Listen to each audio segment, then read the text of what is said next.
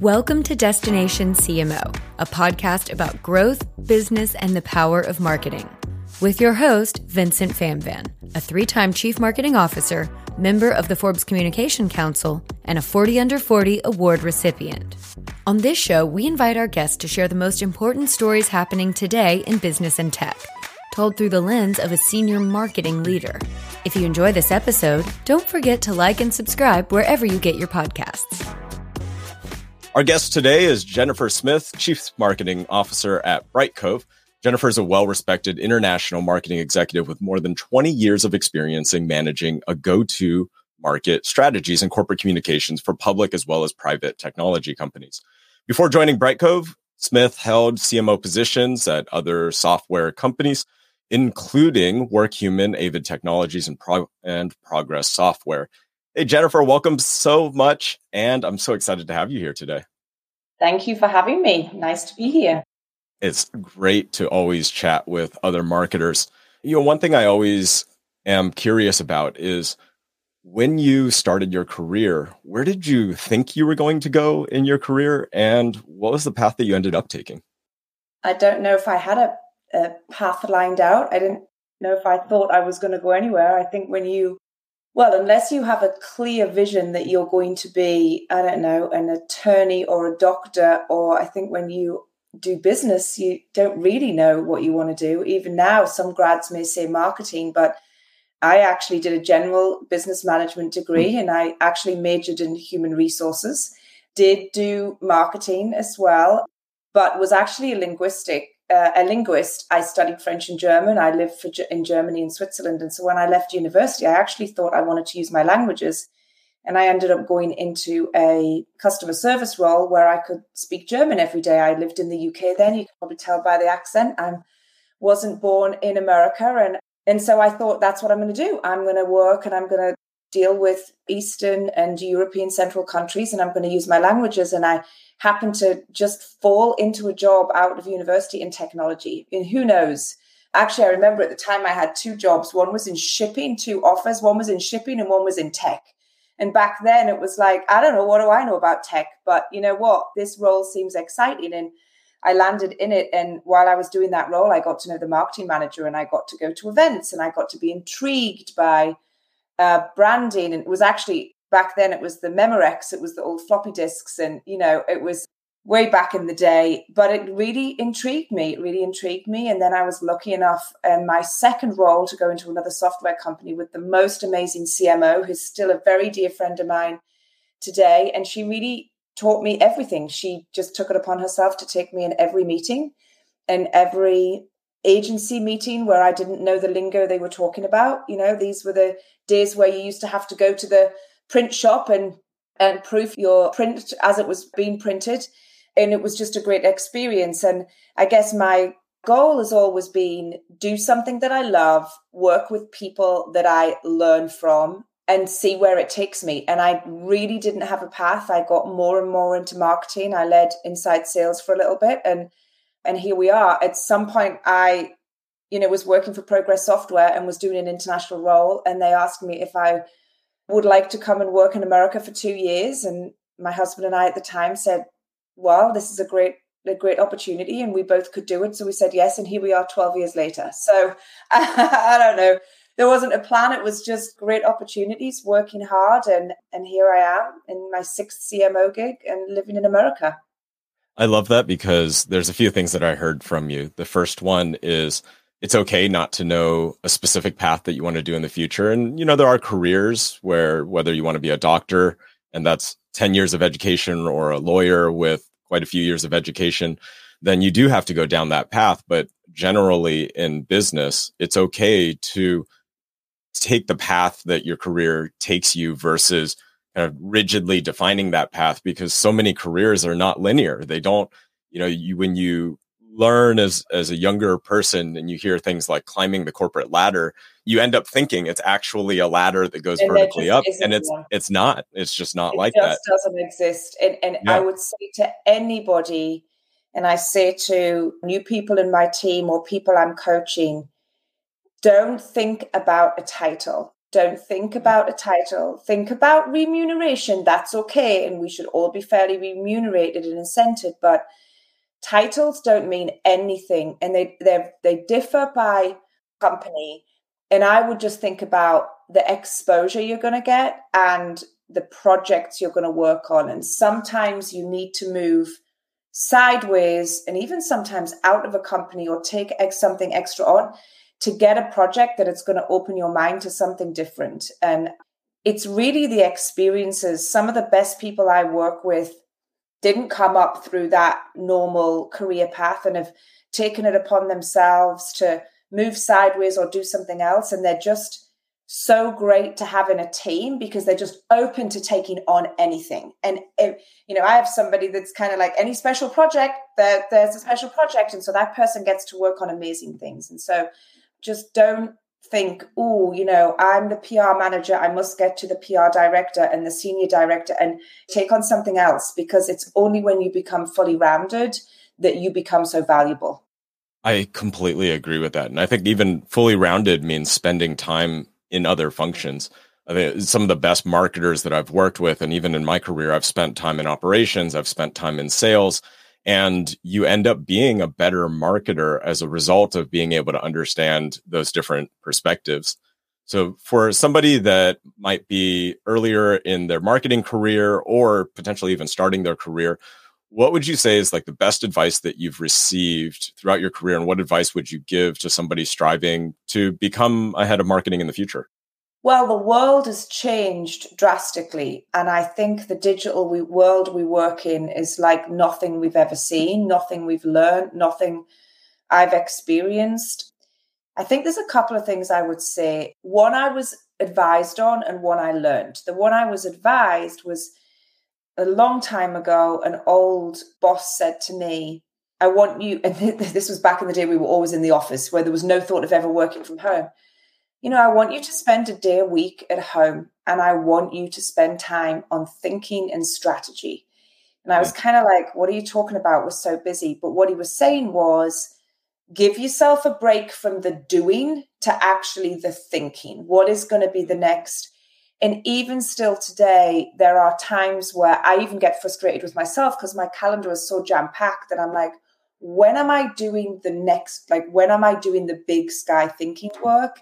And so mm-hmm. always give yourself breathing room. Don't load yourself up, give yourself breathing room. The second piece, which I think is learned, is collaboration. If you're in marketing, unfortunately, you pick the role where you're not going to get thanked very much for success and you are going to get blamed for lack of pipeline. And if you don't like that, then you're in the wrong role. But if you think that a marketing team or the job you do in that marketing team is not siloed, but a job, then you're wrong because no marketeer, you can't be in comms, you can't be in product marketing, you can't be in demand gen, you can't be in branding if you don't work with multiple functions. And you are really just the, you are the, the stitcher that's bringing it all together you can't create a campaign without getting feedback from people. The worst mm-hmm. branding is when marketing go into a room with an agency, spend eight months and a million dollars and unveil something, and everybody in the company literally is laughing behind your back, right? It's the worst. You have to be able to collaborate. And I think anybody that has spent time in product or is a technical marketeer and wants to come into something different, anybody that has been a inside sales store BDR store sales rep makes a phenomenal marketeer. I will also say, like, having sat on the phone myself and made cold calls, I feel like you just have to go through it. And you'll either find that you thrive and you end up into sales, and that's okay too, or you actually just appreciate what they need to be successful. But having that understanding of what those other teams are and how you are going to connect it, because you literally, I think there's only one other function in a company, which is HR, that does the same. But marketing is like holding everything together. Marketing is the people that take innovation, whatever your innovation is, whether you're working for a car company or a clothes manufacturer or a software company, you're taking whatever is coming out of the lab, I say, right? And you are getting it to market. And you have to enable an entire company for that to happen, right? You can't just put campaigns out there you're telling internally what your message is, you're inspiring people, you're physically training salespeople, you're giving feedback from customers to product. You are at the center of it all. And that's what I love about being a go to market leader. But you have to understand that you can't be in your role saying, This is what I want to do, and just think you're going to go execute it down a path without being able to collaborate. That makes so much sense in terms of poor marketing strategy. You're sitting behind your desk, and I kind of use metaphorical desk since so many people are working from home right now, and you're not actually where your messaging hits your target audience. And so, you know, I've seen marketers where they're designing trade show booths and they never actually see in person what the real booth looks like and the conversations that are happening in that booth. Or they're writing training materials for BDRs, SDRs, but they're not actually listening to those phone calls or not actually sitting side by side with the folks who are doing that job and hearing the feedback that is coming either directly from the potential customer, the potential client, or from that rep that's having a conversation with them and it's I such totally a dangerous agree. place to I, be. I, I totally agree, and I think I have marketed many technical solutions in my time and not understood it all. Really didn't. May, always made sure that I had the people in my team that were the technical experts. You mm-hmm. can't write a demand gen campaign for a product that you have never purchased without truly being able to understand the audience. And at least in a good marketeer doesn't need to have done it, but they need to bring in all the data. One of the things I love about my job right now is that I consume what we are doing and I live it every day. And hence why I feel so passionately about it because I I think that it's important for every marketeer, but I but for me, it's I'm now at a point in my career where I want to work on something that I truly understand every piece of the technology and that I'm living the day in the life of every one of our customers. Yeah.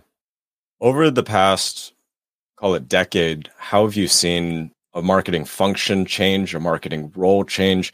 You know, we've seen many companies move their marketing organizations from brand marketing to performance marketers. Introductions of digital channels have dramatically changed. And even things like today, streaming as a new channel versus traditional TV, billboards, radio. How is that making an impact where the rubber hits the road in the day to day jobs and strategy? Yeah, I mean, I would say there are things that have changed drastically and the things that have not changed enough for me, right? So the things that have changed drastically are all the some of the things you mentioned, like who does well, I guess the direct mail was coming back before the pandemic, and now nobody's in an office, so you can't do that because everybody was sick of email, you know. So there was kind of a resurgence, I think, of of direct mail. But you know, I remember the day of everybody wanting to do airport advertising, and it was so expensive. And I'm like, who wants to do airport advertising, right? Um, so I think the med- the medium has changed so much, and the digital world has changed drastically. And I don't know that there's an I don't know we, that we really understand the changes in the digital landscape and the connections, right? It's there's so many ways to market digitally, but how does it all connect? I think the technology that we use has changed really for the better. And I would say that there isn't one single solution for a marketeer, but I talk to some of my peers about this magic Martech stack, right? Because it's a massive component. And I think marketing operations is central to marketing, and that role has changed. And that we've become more technical marketeers for sure from a system and data analytics perspective. I mean, streaming, well, first of all, let's talk about video. I mean, I feel like it's not it wasn't long ago where most of us, including myself, pre pandemic, were using videos as the high cost promo that you'd use at the start of a virtual event or a live event, right? And you were getting agencies to create it. But now nobody wants to engage with a piece of content, or very few, that is not in a video format because our attention span is less. Our time to do this is less. And even if there's a good report, people want a video summary. Any kind of product demonstration. I mean, just look at like, I Google how to fix the clock on my cooker and I want a video to show me it, right? I mean, like everything I always say, my daughter, when you know, looking at her homework, she's a junior in high school, and it's like everything is video online by the teachers. Every single thing we do is mm-hmm. video. And I and so I think I actually don't think that marketeers have a way of creating a content strategy that is video first. Very few. And that's one of the things that we like to help with.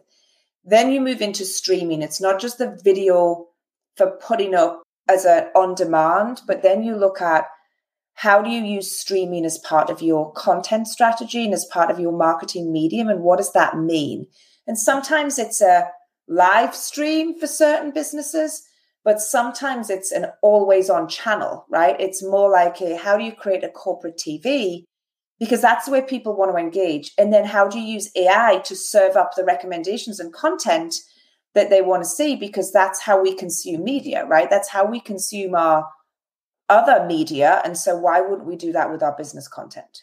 It makes a lot of sense, and especially video as an internal communication method, because whether it's internal or external, I don't know the red last time that I've sat down and read an entire white paper through and through. Right. Though the white paper makes for really good research and really great messaging and really great takeaways, but that might get spliced up into a bunch of different, almost micro campaigns in terms of how that gets dripped out and actually shared with the intended right. audience. Mm-hmm. And I agree with you that that companies are not moving fast enough in a time where the barriers to entry are becoming lower and lower and lower. Even, you know, the simple setup that you and I have recording video just a, 5 years ago wouldn't have existed. You know, we would not be able to put a credit card into a system, pay $30 a month and have something that can be polished like what we're using today. Mm-hmm. I agree. I agree. It's a huge opportunity. I've also seen the the other mistake on the opposite side of over investing. I had a friend once who worked at a large consumer electronics company, one of the top five, and they had a uh, campaign that was recorded on a cell phone, went on YouTube, and went viral, and it got millions of views. So the company decided to then invest in a studio capability where they actually built an in-house studio. They got fancy equipment, fancy cameras, production lighting, production audio, and they tried to recreate that magic and it never happened again. Hmm. And so going back to we've talked a little bit about channels changing, but it doesn't fundamentally change messaging and it doesn't fundamentally change the actual core content a lot of the times. Well, I think what it does though is that it needs to be more personalized. And I think mm-hmm. we are all over having mass marketing messages, and we've been seeing it for years. But if you can use user generated content through video, and if you can be more personalized in your targeting, and you can create videos that are specific to a business pain point or a solution that somebody is trying to, a business pain point they're trying to solve or a solution they're looking for, that's much more appealing and successful. And we always talk to customers about measuring the content consumption that you're putting out. The other thing is that video metrics are pretty basic, and people think, oh, I'm going to look at click through or open rate. And it's you know, we have something we call the attention index, which is actually what you want to look at is what is the attention index across one and multiple videos because you really want those people that are watching more than 75%. You want to understand who's doing that and also understand, well, who's only watching less than 10% and what does that mean for the content? And if you can understand that then you can inform your eh, content strategy. And that's why we say think and act like a media company. Because think about media companies. It's not about using media for me. It's about the content right? It's you remember when we used to talk about everybody should be a software company? You know uber has cars but they're really a software company and airbnb has you know remember that old story we heard over and over again to me, it's a similar situation here. We all have content, but only media companies manage, create, reuse, and monetize content in a way that we can learn from because their whole business is making money off their content, whether it is subscription revenue or advertising revenue. They are analyzing the consumption of the content, which next shows to repurchase, how to serve you up content that's relevant for you. That's what we talk about in thinking and acting like a media company. Treat your content in that way, have the systems to be able to manage and analyze it, and and always think about visitors like a subscriber to a media site and think about creating and repurposing content only in the way that it gets consumed by that subscriber. Right. And a lot of the digital delivery allows us to be able to personalize and to be able to segment messages so much better.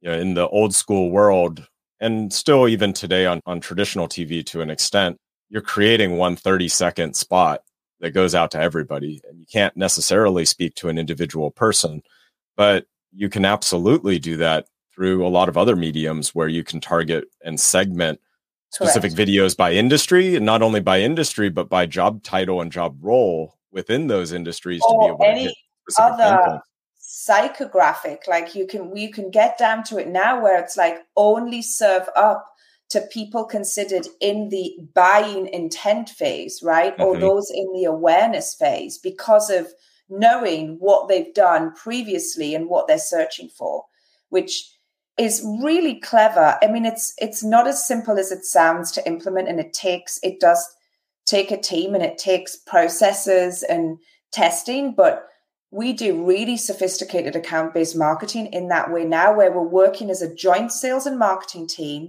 starting up a campaign, looking at what content we're putting out to people, seeing what they, and then informing our sellers of what they really want and not getting somebody to call call out to you know somebody before they've done anything. We just ran some research where there was i'm going to get the actual number wrong because there was a lot of data there but it's something like 87% of the respondents from a b2b survey said that they were more susceptible they were more open to communications from a company after they'd watched a video about that company. And so and and it was a high number. Over 90% of people in the survey said they preferred the video content over any other form of communication which i just think is very compelling. Yeah i absolutely think that's compelling.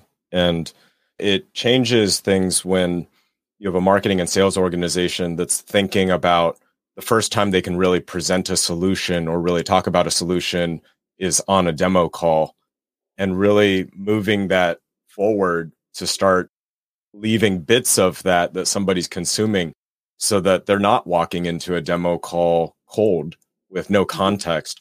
And the same thing is happening in consumer purchasing as well, where online research that consumers are doing before they walk into brick and mortar stores is fundamentally skyrocketed in the past few years. And there's been a big shift in brick and mortar retail where it used to be, you know, somebody would come in, they'd have no idea different TV models, whether it's different washing machines, cars, whatnot.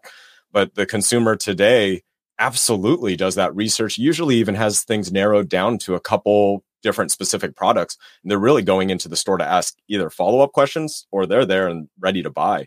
And all of that messaging and marketing happens before the quote unquote official starting point of that sale. Exactly. Exactly. Throughout your career, is there a big aha moment where you made a mistake and you learned from that and what necessarily would you take away from that specific incident?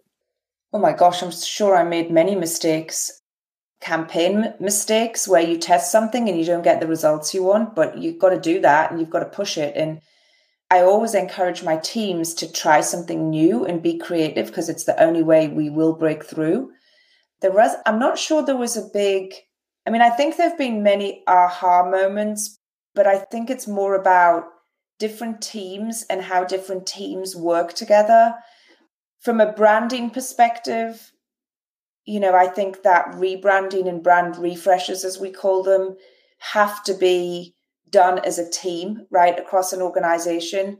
And unless you get buy-in from the whole company, then it just becomes it just becomes a marketing activity. And to me, branding is very inside out, right? And it's very much about what are the values of the company that everybody in the company is portraying, right? Because I can't say my value is trustworthy if customers don't feel like we are answering their support calls, you know, well enough. Like I just think it everything we do in servicing our customers is who we are.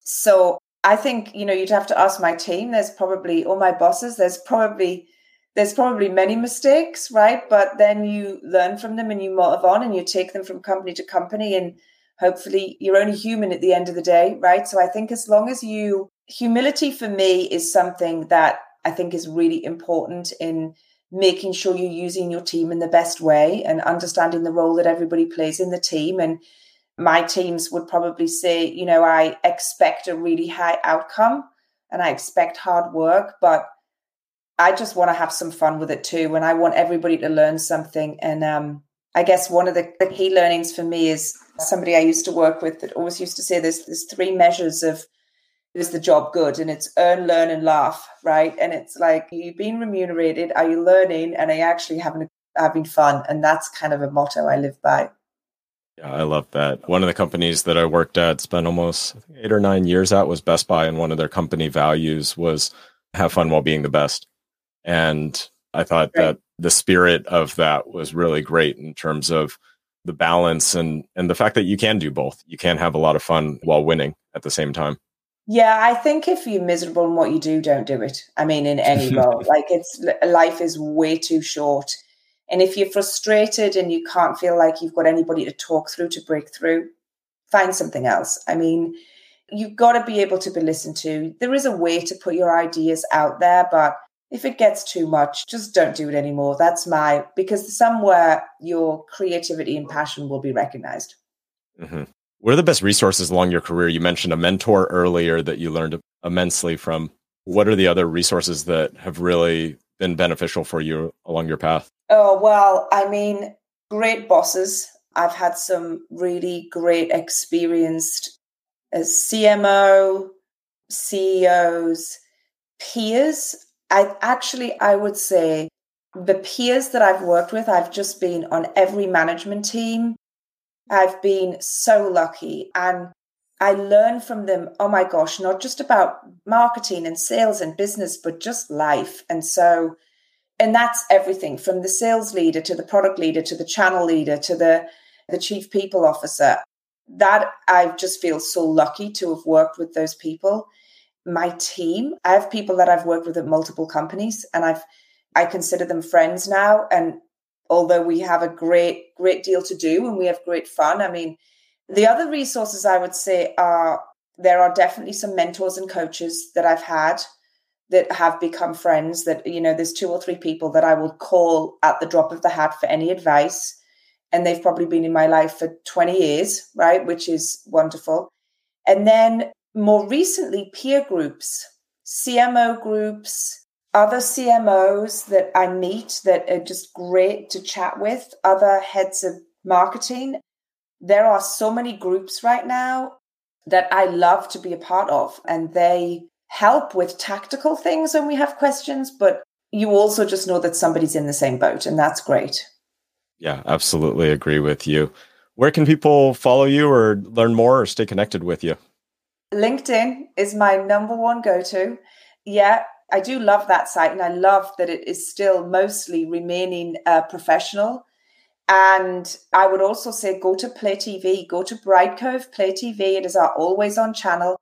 It is all things video. If you want to know anything about video or get hints and tips and masterclasses, and we are launching uh, 32 episodes of Play on November 8th, which will be live on November 8th, and then you can watch it on Play TV thereafter. And I will be talking about how you can think and act like a media company.